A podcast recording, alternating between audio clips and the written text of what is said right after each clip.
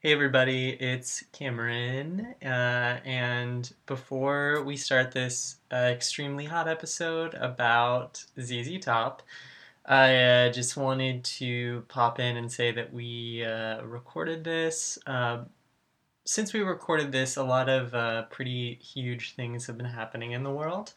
Um, and so hopefully this can serve as sort of a, an oasis for you and a reminder of a simpler time. Um, but that being said, uh, we hope that you're all um, safe and healthy and taking care of yourself and taking care of the people around you. Um, and uh, we're very pleased to be able to still share stuff like this with you guys. So, um, without further ado, enjoy uh, learning about how much we absolutely love ZZ Top. Stay safe, folks. Love y'all. Welcome to Pop Rock. I'm Cameron Jeffs. I'm here with my brother Sean Jeffs, and together we are slowly, album by album, listening to everything in our father's vast collection of audio CDs, stopping to discuss each one along the way. Today we are talking about the ZZ Top album Tres Hombres. Uh, listeners will remember that we are in the A section of the alphabetized CD shelf right now, but uh, for some reason this ZZ Top album is just like there on the shelf, and uh, I was blown away by Tres Hombres, the third studio album by ZZ Top, released in 1973. How, what what did you what expectations did you have coming into this album? I had low expectations because I took a look at the track list and quickly identified that the only song I recognized on the album was La Grange. Mm-hmm. So I kind of figured it was a little bit of a throwaway ZZ Top album. Uh, ZZ Top has many throwaway albums, I think it's Mhm. fair to say, uh, but this isn't one of them. Yeah. It seems like they they kind of credit it with a moment in terms of their experience as a band where they were like, "Oh, we figured it out. We really coalesced." Uh, it wasn't a huge critical success. Like it it got mixed reviews.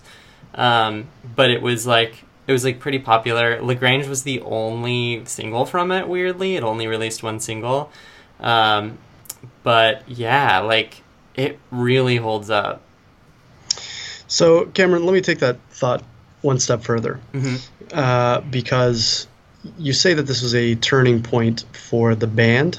hmm I would posit to you that this album was a turning point for popular music. Mm. Uh, this album came out in 1973, hmm and I feel like when you listen to the individual songs in this album, you, I got a sense that it was extremely influential on much of the music that came after it. I'll give you some examples. Um, there's a song called, and I'm sure we'll get into these songs in more detail later on, but just briefly, there's a song called Hot Blue and Righteous, Mm. which sounds like all of the hair metal ballads that came out of the like late 80s, early 90s.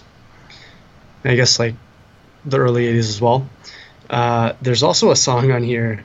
So check this out. There's a song called Move Me On Down the Line. Do you remember that song? Yes, yes, I do. Did that song make you think of any other artists? No, but I'm intrigued to know what artist it made you think of. Would you agree with me that that song sounds exactly like every song that Kiss ever released? Huh. I can't say that I n- am very familiar with the Kiss discography.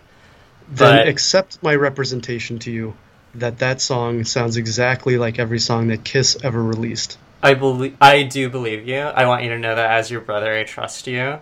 Um, and I'm just curious to know kind of what qualities in particular evoked that in response in you. Would you mind? Uh, would you mind pulling that song up? Can we just listen to a little sample of it I would for not the in the slightest. I suspect that anyone who listens to this podcast who's familiar with the Kiss catalog, not that I'm a Kiss expert, Uh, but it sounds Kiss expert. I'm a Kiss expert. Go ahead. cool.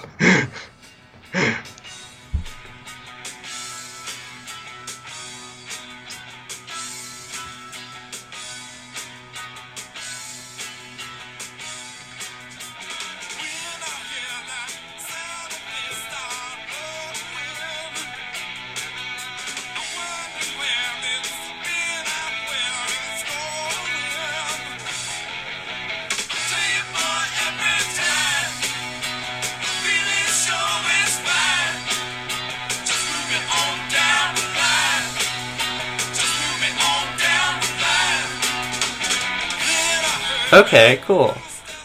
First of all, that's a phenomenal song. It sure is.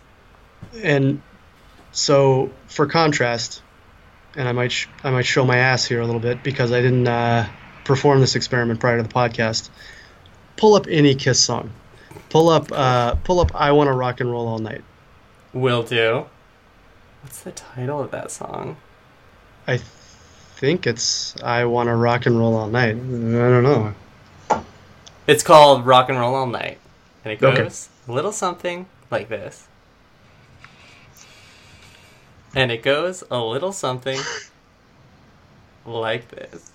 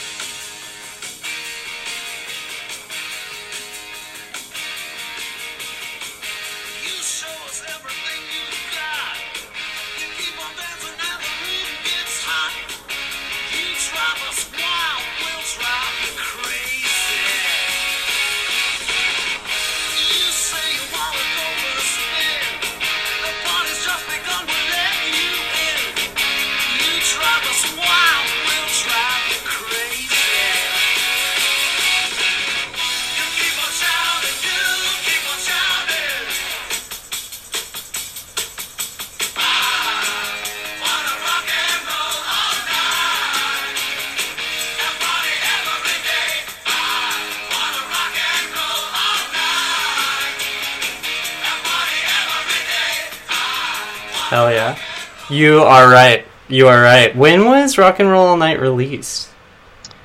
Oh, Cameron, I'll do you one better. This album was released in 1973. Do you know when Kiss formed as a band? Was it 1973? It was 1973, Cameron. Damn.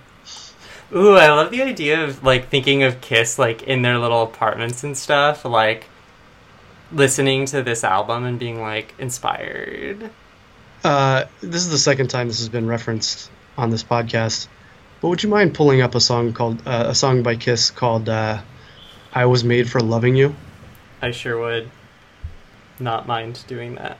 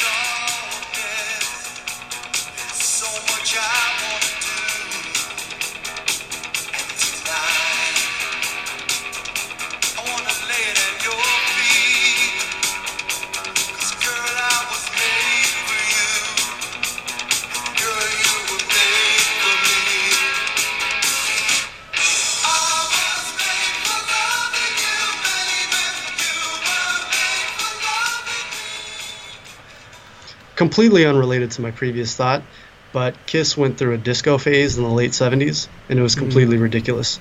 Uh, the music video for this song, I recommend you check it out later. Uh, it's super discoed out. I think they're even wearing roller skates, if I remember correctly. It's ridiculous. Well, I mean, Anywho. I'm liking that. I I fell in love with ZZ Top this morning. I guess I'm falling in love with uh, Kiss tonight. Yeah, if you like that song by ZZ Top, uh, excluding Kiss's disco phase, uh, all of Kiss's songs sound pretty much the same. Um, so you'll probably like Kiss as well. Tight. On the You day of appear June to be 5th, hovering on a thought. Okay, go ahead. On the day of June 5th, 1997, or more precisely, the night of June 5th, 1997, we as a family went to the Sullivan Arena in Anchorage and saw ZZ Top perform. Uh, it is maybe my first memory. Um, it's not. I remember things before the age of seven, but uh, but it was an extremely formative. It was an extremely vivid experience to me in that moment, um, and I like the effects of it. I did not realize had reverberated through my life to such a great extent. As uh, so? like uh there were there were little riffs and things in this album that like my my brain didn't know but my body knew like um and I I do still genuinely think a lot about that concert experience and like the vibe in that arena being like so absolutely electric and like people being so so joyful. I remember we like went to the merch table afterwards and you got a ZZ Top hat and dad got a ZZ Top t-shirt and um like uh I also remember that there was like some naughty stuff in it too. Like I was young enough to be scandalized by this, but uh, old enough to like kind of know what they were talking about. Um, and that there's a lyric from their song. Mm, I'm gonna forget the name of the song, but uh, there's a lyric that's uh, the form of the song just like talks about these various women that ZZ Top knows, and uh, one of them is like, "I know a girl, she lives on the hill. She won't do it, but her sister, will. But her sister will." will. She do the two shoe boogie. Yes, that's it. Yeah. That's it. Yeah, Mhm. and I remember like them getting the entire audience to sing that lyric, and I was like, everybody in this stadium is talking about sex. I, I my mind is blown. Um, but yeah, that was. A, I would love. I would love to see them again if they, if they're still performing.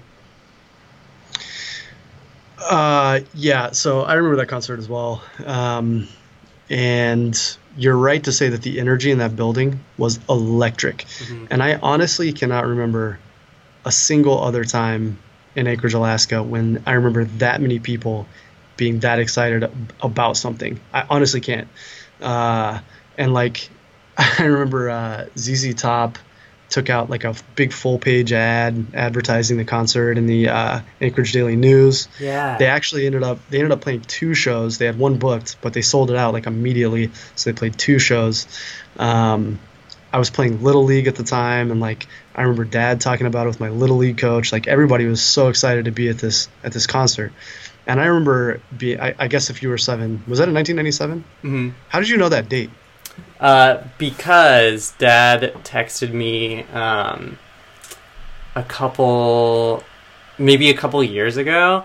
He found the T-shirt from that tour, and he like sent me pictures of it and like uh, like a close up of like the. It was one of those T-shirts for a tour where like the front is like a logo and then the back has like every tour date and place listed, um, much like the one that I'm wearing now. Um, I'm wearing a T and then Sarah shirt for the listener. Um, but uh, yeah, he just like sent me a picture of it, and and I was like June fifth, nineteen ninety seven. It just like stuck with me. Um, I guess that explains why I was playing Little League at the time. Um, anywho, I remember being in the building like before the concert started, and I remember like it got a little intense for me. I, I guess I was 10 years old. I was like a little bit intimidated by like the energy in the building. I remember that, um, and uh, then I kind of settled into it after a while, and uh, I spent the rest of the concert looking through binoculars that Dad brought. We weren't that far away, but Dad brought binoculars anyway, Sure and I used through the whole concert. The rest of the concert, I had the binoculars, and I watched people go crowd crowd surfing. Hit the end of like there was like a barrier uh, between the crowd and ZZ Top, and people would make it to the end, go spilling over, and then they get marched off by security somewhere. That's how I spent the entire concert. oh, that fucking rules. Oh my god. Oh. Oh man. Hell yeah. Oh. It happened hundred times at least. It just kept happening. Like people just kept going and kept going and kept going, and then they'd hit the end of this thing and then hit the ground. Oh yes. Oh, that's beautiful. That's a beautiful thing. Postscript to that story. Uh, apparently, Blink 182 came to Anchorage before I hit middle school in like 98 or 99. And somebody told me a story about one of my classmates. I went to a, a school that was middle school and high school. And one of the high school kids had apparently gone crowd surfing at this Blink 182 concert. Um, I, I think, she, I don't know, she either hit the end of it. No, no, no, she didn't. She, whatever, she fell, right? She hit the Uh-huh. ground, dislocated her shoulder Oh. and some dude saw her fell and so grabbed onto her other arm and yanked her up dislocated her other shoulder Oh my god. so god. she had two dislocated shoulders and she was walking around with like two arm slings for i don't know a couple months Damn. yeah Can you fucking imagine? The like miserable, but also I would constantly be like, yeah, this happened because I was crowd surfing at the Blink 182 concert. Fellow 10th graders. What do you think about right. that? you can get a lot of cred out of that but i remember this person told me the story and uh like the next thing they said like looked over me and went in in more crude language said how do you think she used the bathroom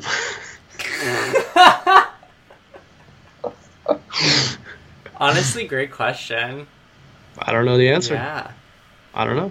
I mean, if they were, this is all secondhand information, but if they were actually dislocated shoulders, I think she could probably make it work. But if they were actually like broken shoulders, forget it. Forget yeah. it. No way. Mm. Yeah. Damn.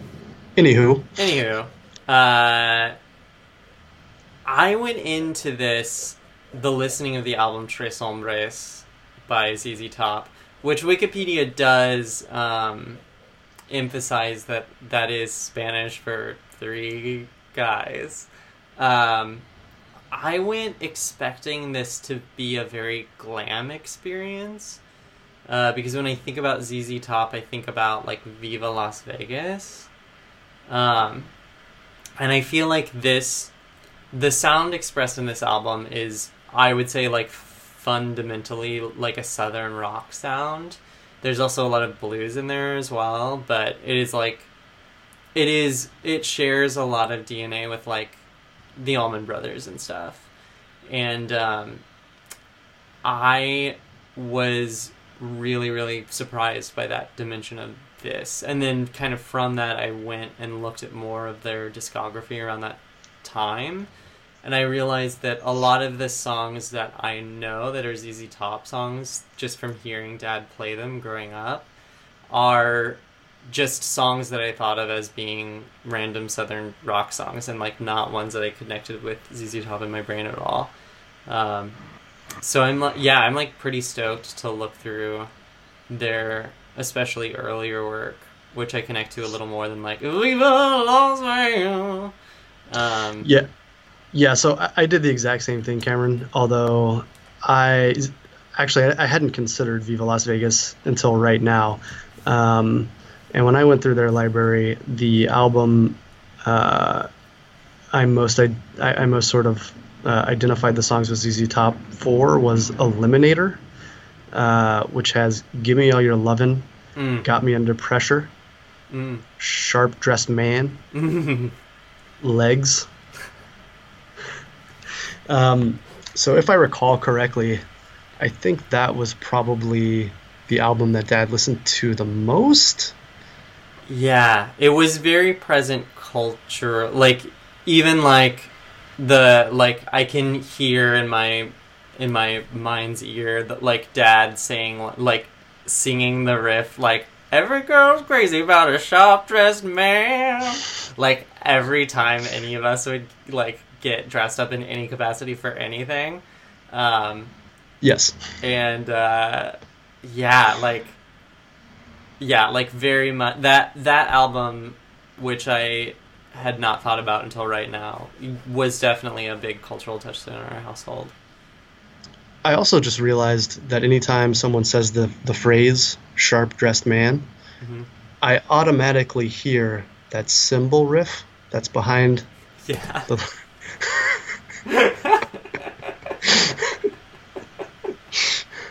fuck that song is so good Yeah, that's a really good song. Yeah. That was actually so after I listened to this album for the for the first time, I went back and and, and took a look through this this discography and then listened to Eliminator again. Mhm. And uh, man, those songs hold up. They're all so good. why is this band so good i think of them as a funny band Yeah, me too. I so do I. I think of them as like, may, I mean, maybe not maybe not funny, but like sort of a B 52 is like wacky. yeah i think of them as being like sort of a cultural joke Yeah, And I mean, I guess similar, like, I as a kid and teen connected more to the B 52s. So, like, I've always kind of been like, I know some of y'all think of the B 52s as a joke, but they're, like, actually really good.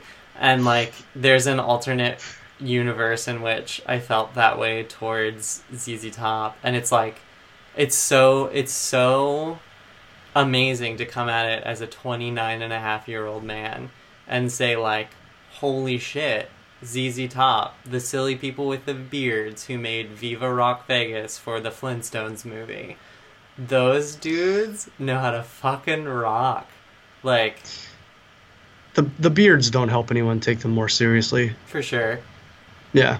yeah Um, another thing I noticed when I was uh, going through this disc- discography, um,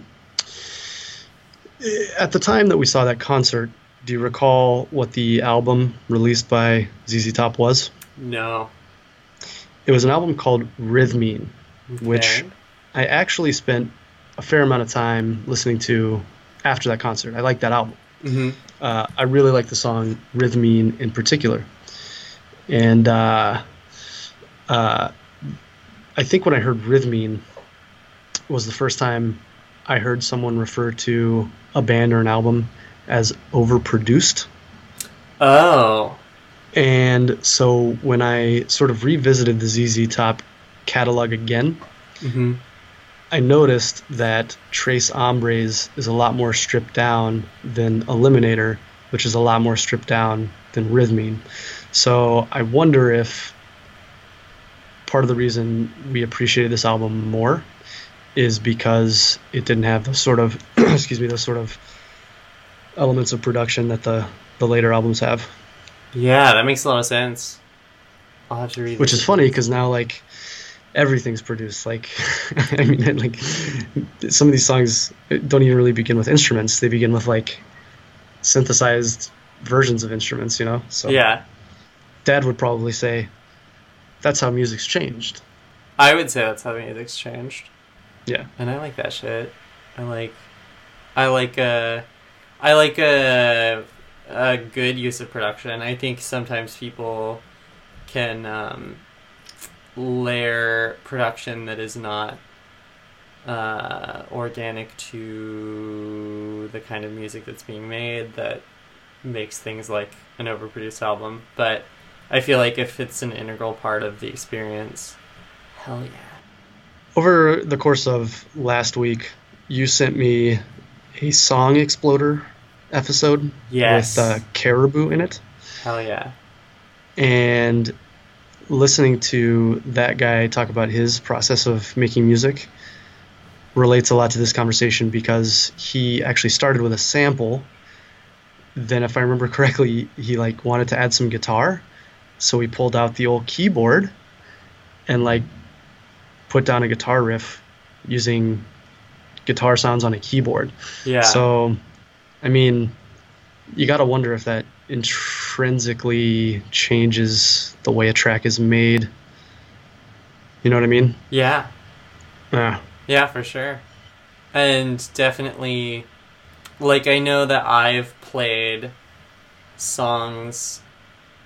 I've I've played songs on like for example the bass that and and been like oh this was written by somebody who doesn't play this instrument um which is which can be a hindrance. It can be like oh so this doesn't make any sense with like what my hands can do on this. Um but then sometimes is like oh so this person thought to do something that like wouldn't have come organically to me as a bass player. And like I can make it work so that it works. And then it's like a cool new interesting kind of sound that I wouldn't have ever thought of. Um, which is cool. But the flip side of that is during that song Exploder, Caribou talked about like intentionally planting these little like imperfections hmm in in the like riffs and loops to make it sound kind of more like lived in and less like produced. yeah And I feel like so like when I was in a band in high school and I was like making guitar riffs, I would always I, I don't know, I feel like those sort of imperfections, those things that made a guitar riff sound like it was, you know, being played by a person, just happened organically. Like they happened naturally. hmm So I don't know. That was a, that was an interesting discussion for me to have with myself and Dan Snaith yeah uh, over the course of that that song Exploder. Yeah. Song Exploder, for listeners who may not know, is a podcast uh, where each episode is a different musician breaking down the process through which they created one particular song. Uh, and this one was with Caribou about the song Home from his upcoming album, which I'm uh, very excited about. It's a very good track. Um, and I've been listening to a lot of Caribou lately, and I'm like, nice. Tell me a little more about that. What I like? yeah, I had never really kind of explored the deeper catalog, but I um have just been like putting on a lot of like the like Spotify This Is Caribou like on truffle and Mhm. shit. Um, yeah. he is very he's a very very interesting artist to me he's very very creative um, it was interesting to in in kind of poking around the internet to learn that he has a phd in mathematics Didn't know that. which is really cool because and like kind of tra- like one element of his work that I don't quite like so much is some of his some of his songs can end up feeling a little too mathematical in their structure for me like a little too much like a repetition of of like a riff that I don't think should be repeated that many times. But um but I feel like he he hits way more than he misses, and and the result is like a lot of very very interesting sonic stuff, and both in terms of the more electronically produced things that he's made, and also like bees. Like, I want to underscore a screenplay that I write at some point, like a like it's it just feels so much like like the open road and like um it, it's a very like like it feels both adventurous and cozy. Good stuff. Good stuff. Bees is a good song, and I've spent some time with that This Is Caribou playlist as well, Mhm. and it's pretty good. It's a Yeah. pretty good representation of his catalog Nice. for sure. Nice. I had something else to say there, but I don't remember what it was. Well, it's gone forever. That's okay. Maybe it'll come back. Maybe. Uh, if it does, I'll just blurt it out. Please do. Okay. You were in plaid today. That's pretty unusual. Yeah, I'm not a big plaid guy. Um, this is uh, uh, so I use a well, I previously used a company called Truemaker. Are you familiar with them? No, not at all. They're in New York. Uh, they make dress shirts and then some more like casual shirts like this. Um, and the I guess the shtick is uh, they send somebody out to either your home or your office hmm they take measurements of your body and then when they make these uh, shirts they're tailor made to your measurements. Um, so they come out looking great. Uh, i like the shirt a lot. I don't wear it a ton. Um, but yeah yeah, I, have, I have a few of their dress shirts too. Um, they, they fit really nicely. They're good. Nice. yeah. Huh. um, Sponsor that us. having been that having been said I also bought some stock uh, dress shirts from Men's Wearhouse for like thirty bucks or whatever, and then get, had them tailored for fifteen dollars, and they were fine. Yeah. And these these Shoemaker shirts are like eighty to like one hundred twenty bucks a pop. Damn. Yeah, Yeah, my the best feeling in the world for me is when I like go to like a thrift shop or something and find something that's like so amazing but like doesn't quite fit and then I like take it to my little tailor and I'm like, "Okay, what's up? Like how are we going to save this?" Uh and then we and by we I mean he comes up with a solution. that's a good move. I've never considered that. If I found something that, that didn't fit me, I just put it back. But that's a quality quality oh, move. Yeah. yeah, for sure. Legs Yeah. that are a little too long, sleeves that need to be let out just a teeny bit. Like, yeah, That's a good move. yeah. I found a really sick pair of overalls that were just like, because I wear like a 32 inseam and they were a 34, and I was like, everything else about these are amazing, but just him did. Yeah. Yeah. Um, I have a really long torso but pretty short legs. Cool. Do you have that too? Um. Hmm. I'm thinking about my torso now. I Think about it. Yeah, I've always kind of thought of myself as having long legs and a short torso. Uh, I, yeah, I don't know. I've got the opposite. Yeah. What size shirt do you usually wear if you feel comfortable revealing on the podcast? Medium. Okay, cool. Yeah, I usually wear a medium or a small. What Yeah. what size pants do you wear if you feel comfortable saying? You can also just say inseam if you want. I, I usually wear 32, 32. Okay. Uh, but I think 32 might actually be a little bit long. I think it should probably be more like a 31 or a 30. Okay, yeah. I usually wear a 29 32. That's a weird. That's a weird set of dimensions. How do you find pants like that? It's so hard. or I find ones that don't quite fit and get them altered. yeah, I guess that's why you have a tailor. yeah. Um, yeah, finding pants is a nightmare. But uh, but yeah, and, and I can squeeze into like a 31 or a 30 uh, inseam if I want. So I guess what we're learning is we have kind of the same body. Yeah, but a lifelong affliction for me has been I, I wear dress shirts a lot, Mhm. you know, for work and stuff. And uh, the, it- dress shirts when you when you buy them like off the rack, they just seem like they're made for like fat guys. Like they have like big bellies. They look weird when you like tuck them in and stuff. They don't stay there. So I don't know. I'm, I'm tired of that. I'm sick of that. Going in a different direction. We're we're we're a family of slim folks. Yep. Yeah, Petite men. petite petite men.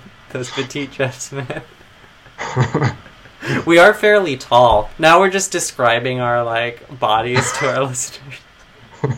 I have two eyes. They're green blue changers. Mine too. Yeah. Hey. Have you seen the gatefold for this album? No, uh, like the the for CD like the insert. vinyl? No. Uh, Uh, it has a very iconic gatefold. The image. what is a you- gatefold? I don't know what that is. Uh, you know how like when you open um, a vinyl album, like the kinds of vinyl albums that open like a door, and then there's usually an image uh, in the like part that opens to you. Uh huh. Um, and oftentimes there's like an interesting image on it. Um, I can. I don't. I don't. I don't interact with vinyl all that much. I found a great vinyl shop that's right next to where I live, and I love it. And when I was recently there, I got this uh, Yo La Tengo album. So the gatefold is like this thing. Oh, okay. All right. Have you Is found? that- I, I, I am looking at the ZZ Top gatefold. Can you describe what you see? Yeah. Uh, I'm looking at a what appears to be a spread of Mexican food. There's some kind of combination plate in the center with uh, what appears to be ch- two enchiladas, probably ground beef, uh, four tacos, uh, and the whole thing is covered in mole sauce. There are peppers. There's chips and guacamole. There's a bunch of lemons and limes, some shredded cheese, a big old beer, and uh, uh, like some, I guess, just Mexican decor, some tortillas. And we've also got a uh, Mexican flag, also depicting a very busty woman. As I was doing my research for this album, I kept finding, like, I kept finding oblique references to. Everyone just used the exact phrase, the iconic gatefold, and, like, didn't describe it at all. And so eventually I was like, I gotta know what this thing is. And to just find out that it's, like, a bunch of Mexican food and a lamp, like, and a weird flag. I was like, hell yeah. But also, I like, I would, I would put a poster of that up in my home. This this makes sense to me. Yeah, it feels right. Did you notice that ZZ Top's first album is called ZZ Top's first album? That also feels right to me.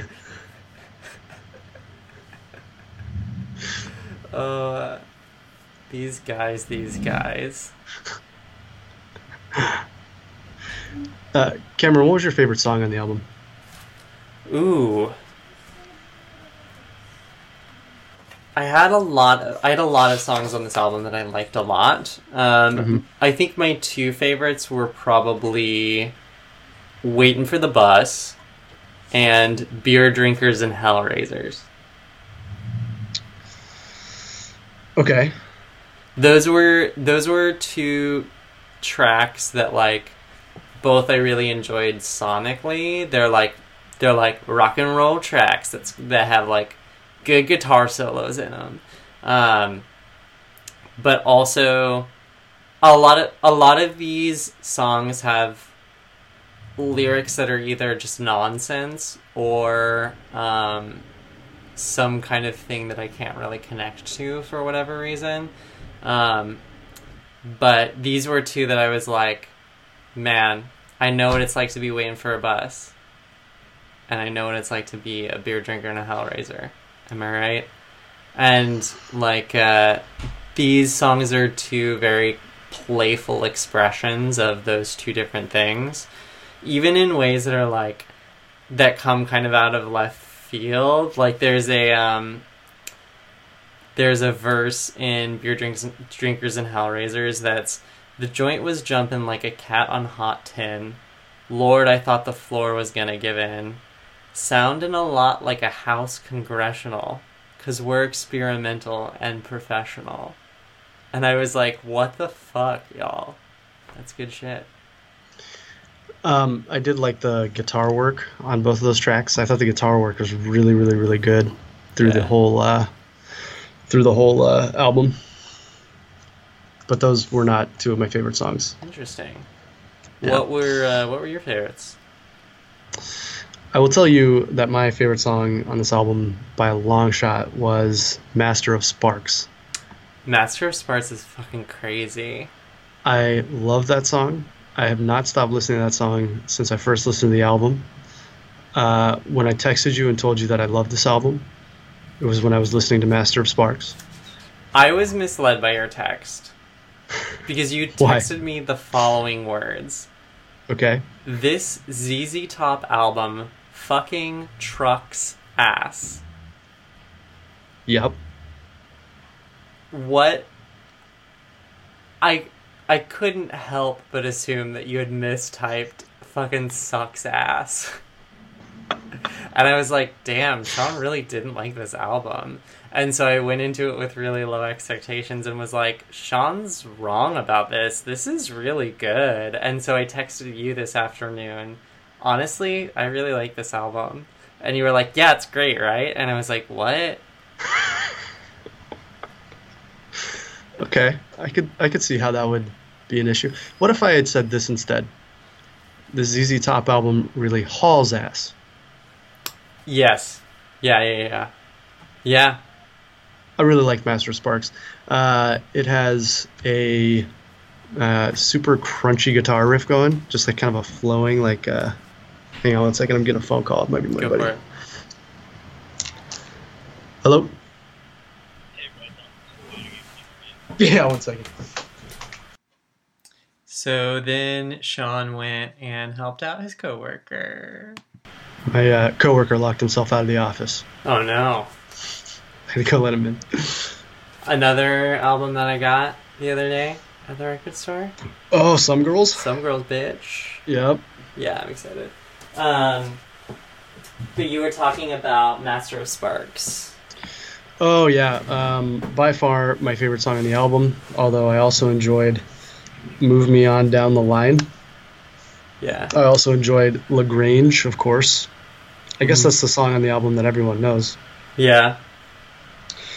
Um, I didn't really like "Hot Blue and Righteous." That song was kind of boring to me. Yeah, there's like R- Hot Blue and Righteous is like a random slow song that would be at like a prom. Like it has like that Kinda. energy to me. It it feels very like Enchantment Under the Sea vibes. Like uh See, slow, slow dancing at the 50s prom. to me it felt more like one of those I, I i really identified that with some of the like long drawn out slow like hair metal rock ballads from the 80s like early 90s like Okay. guns n' roses style or like I, I, I don't really like guns n' roses overall like their best stuff is is good but there's just too much of that ballady stuff for me i, I don't know i don't Yeah. And it's like in six, so it's got that like do do do do do do thing going on.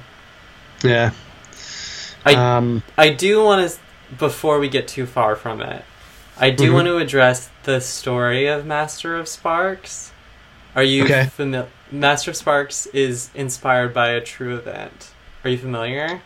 no i did not know that Okay, so this is something that guitarist Billy Gibbons claims to have experienced. Uh, and he also wrote this song and wrote this song about that experience. Ma- Okay. The Master of Sparks situation is so you take a pickup truck uh, and you take some other parts and construct a big metal cage um, that inside of the metal cage there is um, like a seat that has a seat belt on it. Um, you strap somebody into that seat belt, you put them in the metal cage, you put them on the bed of the truck. You go on the highway. Once you hit 60 miles per hour, you you push the dude off of the of the pickup truck sparks fly everywhere hot hot hot metal fire like and if the guy survives he holds the title of master of sparks. And billy gibbons was like yeah i'm the master of sparks. I did it. Oh my god and that's, that's, why awesome he wrote this song.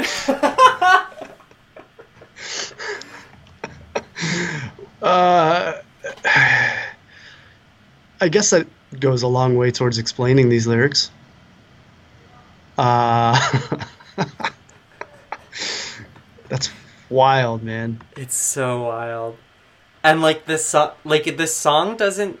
You would think that that song would sound like very glorious and like self-aggrandizing, but it sounds like kind of um.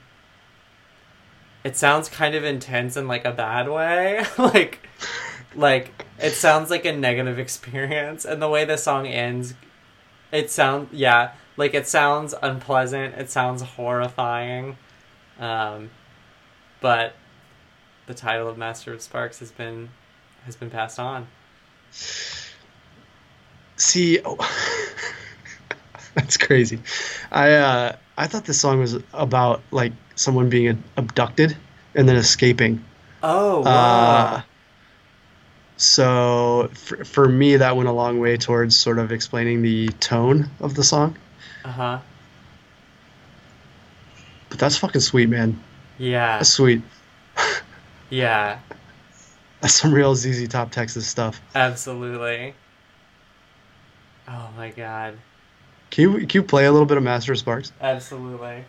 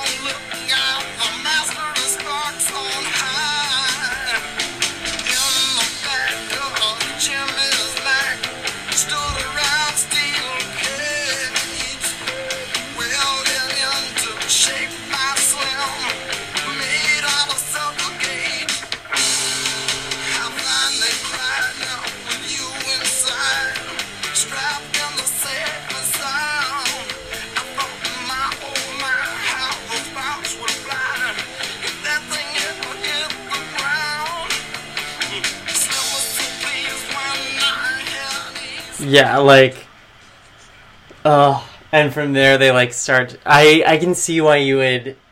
It yeah, it sounds like there's this suggestion that the person doesn't really know this is gonna happen. Like, it's kind of like yeah, I was like put in this structure, and then um, yeah, like it's oh man, it's wild. Uh, when do you think Highway Star came out? What is Highway Star? The Deep Purple song? Sounds a lot like like- that.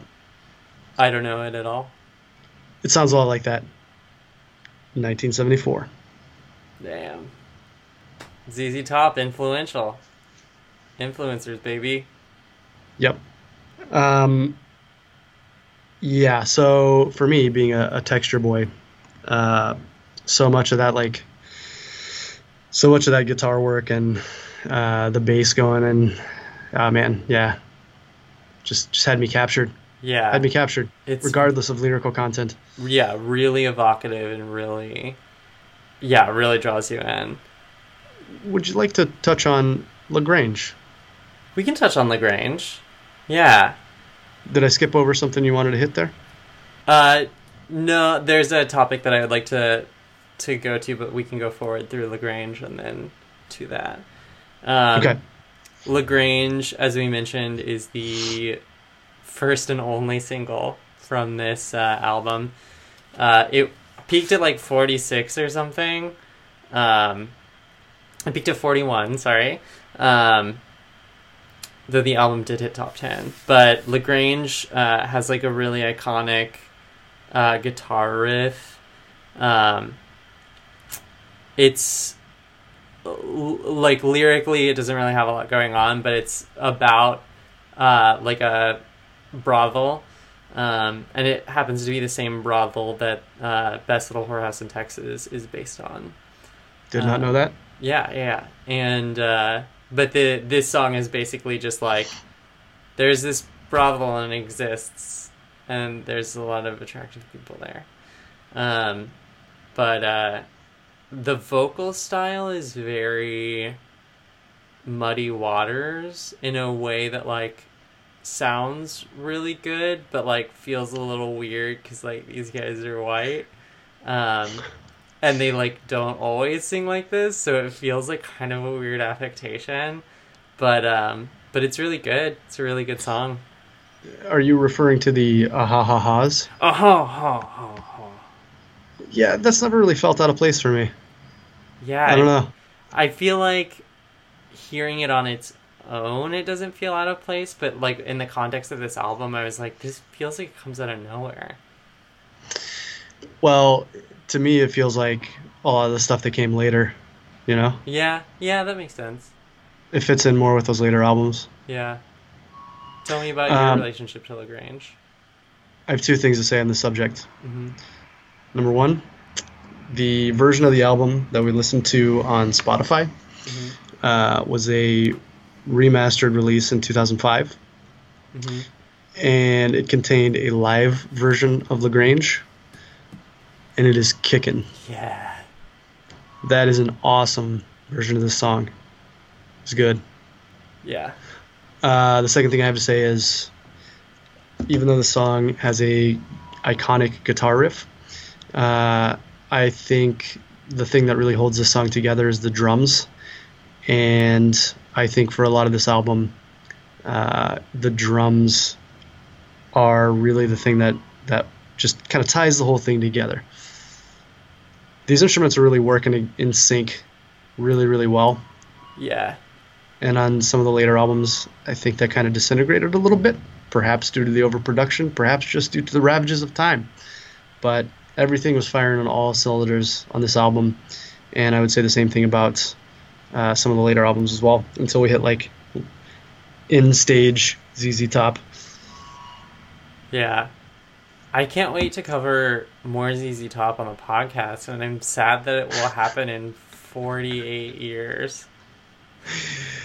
Yeah, you know what? Hey, maybe when we hit like a particularly long stretch of a particular artist, Yeah, maybe we just give ourselves a little treat. Yeah, I like that. I like that. Yeah. Oh, the one element of this uh, that I wanted to touch on that I that we haven't yet um, is there's a very interesting like theological strain through this album that I did not associate with ZZ Top at all. But there's a lot of like stuff about Jesus and angels and like that happens both lyrically in ways that I found really like beautiful. Like um in the second track which is called Jesus Just Left Chicago. Um there's a lyric about like muddy water turned to wine and I was like, "Damn, that's fucking poetry." And then um compositionally every now and then there'll be like um a lyric that's about that's about theology and divinity and they'll have like a vocal harmony with it that sounds really churchy. And it's like oh that's really interesting. Like i had not thought of this band in that way ever. Yeah, yeah I, I thought that was interesting too. Um, uh, I wouldn't say I was surprised by it. Uh, it didn't feel out of place to me. It didn't feel. Uh, uh, now that you've brought it up, though, some of the more overt references are kind of strange. Yeah, it's like if you had told me prior to coming into this album, if you would have been like, ZZ Top have this song called Beer Drinkers and Hellraisers, I'd be like, totally tracks, got it. Yep. Uh, but if you were like, there's a song called Have You Heard that's about how much Jesus loves you, I'd be like, what? ZZ Top? They're Hellraisers and also beer drinkers. They're dudes who get in the back of uh, F 150s and metal cages and get shoved off the back of them, Yeah. going 60 miles an hour down the freeway. Yeah. So I didn't I didn't find it like out of place and like I didn't have a negative response to it at all. I just was like, "Oh, this is a dimension of this band that I like obviously absorbed in in a way that didn't stick from listening to this when we were younger, but like it's there in a way that didn't stick. But it's very We'll real. go ahead and we'll go ahead and take another look at the lyrics to "Have You Heard." Yeah, I don't know what Joe T. Mar is. Joe T. Mars actually, I did, I did a little digging. Um, Joe T. Mar is actually a mishearing of that uh, lyric. They're actually saying "Nacio te amar," um, which is "He was born to love you." Um, Hmm. and if it's one of those things where like they they pronounce it like that, like it's like incorrect Spanish, but um, going back and listening to it being like oh is that what they're saying it's like oh yeah they're definitely just saying that just like with a american accent Huh. Okay. but like there were a lot of there were a lot of like ask.com threads and stuff of people being like what the fuck does joe t mar mean and like people being like i don't know man and then like one person in one of them that i found was like they're actually saying this spanish phrase that makes sense with the lyrics before and after it and i like re-listened to it and i was like yeah they are Huh. All right. Uh, yeah, that song, not even religious like undertones or overtones. That's just straight up about the love of Jesus, yeah just about living right Texas style. texas style living right texas style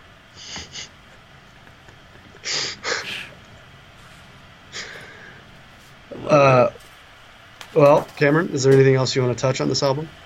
No, that that seems like a pretty good uh pretty good introduction to ZZ Top for our listeners.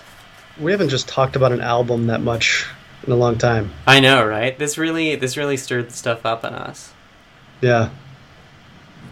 Um, let me ask you a question, Cameron. Yes. Are you ready to climb Time Life Mountain? Let's fucking do it. I have not listened to a single track. I haven't either. Nope. Yeah, but we will remind listeners that our next uh, our next album is a Time Life compilation that is called the 25th Anniversary Rock and Roll Hall of Fame Concerts. It is uh, available on Spotify, uh, and it is four full hours. I think it's gonna it's it's intimidating. It's a lot of material, but I'm really excited to like like these are these are the greats. It's a very it's a very like uh, white and male uh, cross section of rock and roll and even the Rock and Roll Hall of Fame. Um, but hell, I'm down to listen to some fucking U2. I'm down to like listen to some Bruce Springsteen, some Simon and Garfunkel. Sure, why not? Let's do it. Before we conclude here, Cameron, you got me curious as to whether ZZ Top is touring. Hmm. Get a load of this. Lay it on me. In in March, they are playing five shows in Las Vegas at the Venetian. Viva Las Vegas, baby. Then after that, they are playing a series of venues that I just cannot understand. Here's where they're going to be. They're going to Stockton, California, about two hours east of San Francisco. Uh, not a great town. And then they launch their Canadian tour. They are playing none of the major cities in Canada, opting for venues such as Abbotsford, Whoa. Kamloops, Cranbrook, which is a town I've never even heard yeah, of. what the fuck is Kamloops? I love this. They're playing Saskatoon and Moose Jaw. Jesus Christ. And then they're, uh, oh man, yeah, they're just making their way across Canada. And they're in, uh, then they're in Ottawa. Then they're in Laval, Quebec. Why didn't they choose a? Why didn't they choose Montreal or Quebec City? Why didn't Uh, they? They're playing Moncton, New Brunswick. That town is not ready for ZZ Top. Uh, then they're ending their tour in St. John's, Newfoundland. wow. Wow, wow, wow. I would like someone to explain that to me. Yeah. I mean, I did notice that um, on Dad's T-shirt, Anchorage was the stop between. Uh, V- Vancouver was right before Anchorage, which makes sense, and then after Mhm. was Prince George, and then after was Calgary. So they went back down. Prince Prince George is just north of uh, Vancouver. Yeah. I, I've been to Prince George. I had a hairy experience there. Oh man. Uh, yeah, um, Damn, they're constantly touring. yeah, yeah. It looks like they're they're going back to the south after that. They're bumping over to Hamburg, Germany for that one show and nothing else. Oh man, it's so good. Wow. They're in they're in Hamburg, Germany on a Wednesday. That Friday, they're back in Corpus Christi.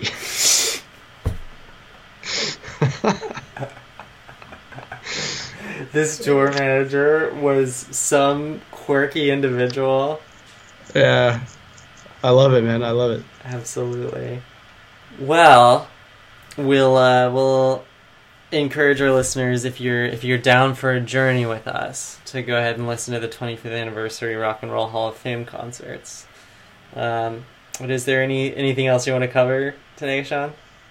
Our mom sent us a link to a list of best new podcasts of 2020, despite the fact that we started in 2019, and we're on it. That's pretty cool. Hell yeah, that is cool. Thanks, mom. Yeah. Thanks, Mom, and also thanks Last FM, who put us on that list. Is that what it's called? I think so. I think it was Player.fm. Player dot. Thank you to Player.fm. The editorial Player board of Player.fm is like listening to this right now, and they're like furious. They were like, "We fucking we stood for you, and you called us the wrong thing, Cameron. You are off the list." Maybe they should throw a little money our way. Maybe they should wet the beak a little bit. Hey. We'll give them a plug. Yeah. Brought to you by Player.fm. Um, anyway, yeah, so like until next time, folks, call your dad. Call your dad.